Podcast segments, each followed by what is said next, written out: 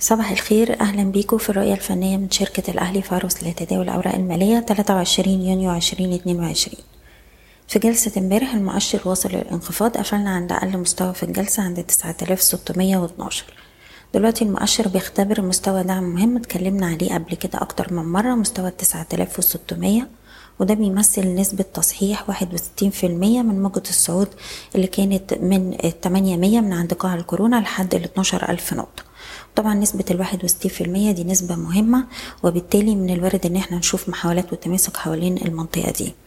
لو حصل كده هيبقى عندنا أول منطقة مقاومة هنقابلها عند العشر تلاف وده هيكون اختبار مهم جدا للقوة الشرائية.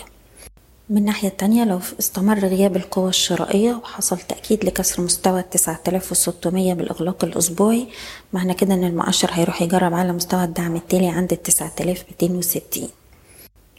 وفي نفس الوقت مؤشر هرمس index حتى الآن ما كسرش ال low بتاع السنة اللي فاتت المستوى اللي بيوازي تسعة آلاف سبعمية وخمسين على مؤشر التلاتين اللي متأثر طبعا بشكل كبير بأداء سهم البنك التجاري الدولي. بالنسبة للدعوم بتاعة التجاري الدولي إحنا دلوقتي عندنا دعم عند التمانية وتلاتين تلاتين ولو حصل كسر المستوى ده الدعم التالي هيكون عند سبعة وتلاتين ونص. أول إشارة إيجابية تظهر في حالة العودة فوق مستوى التسعة وتلاتين أربعين. بالنسبة لمصر الجديدة للإسكان بنركز على مستوى المقاومة خمسة جنيه وعشر قروش لسه السهم مش قادر يقفل فوق المستويات دي. اختراقها لأعلى هيفتح الطريق لمستوى الخمسة تلاتين والخمسة تسعين. واللي معاه السهم يقدر يرفع مستوى حماية الأرباح لأقرب دعم عند الأربعة جنيه وسبعين قرش.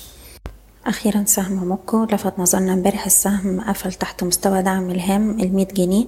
لو معرفش يطلع تاني فوق المستوى ده وأكد الكسر هيكون في تراجع لحد تلاتة وتسعين ونص واحد وتسعين ونص. بشكركم بتمنى لكم التوفيق. إيضاح الشركة غير مسؤولة عن أي قرارات استثمارية يتم اتخاذها بناء على هذا التسجيل. شكراً.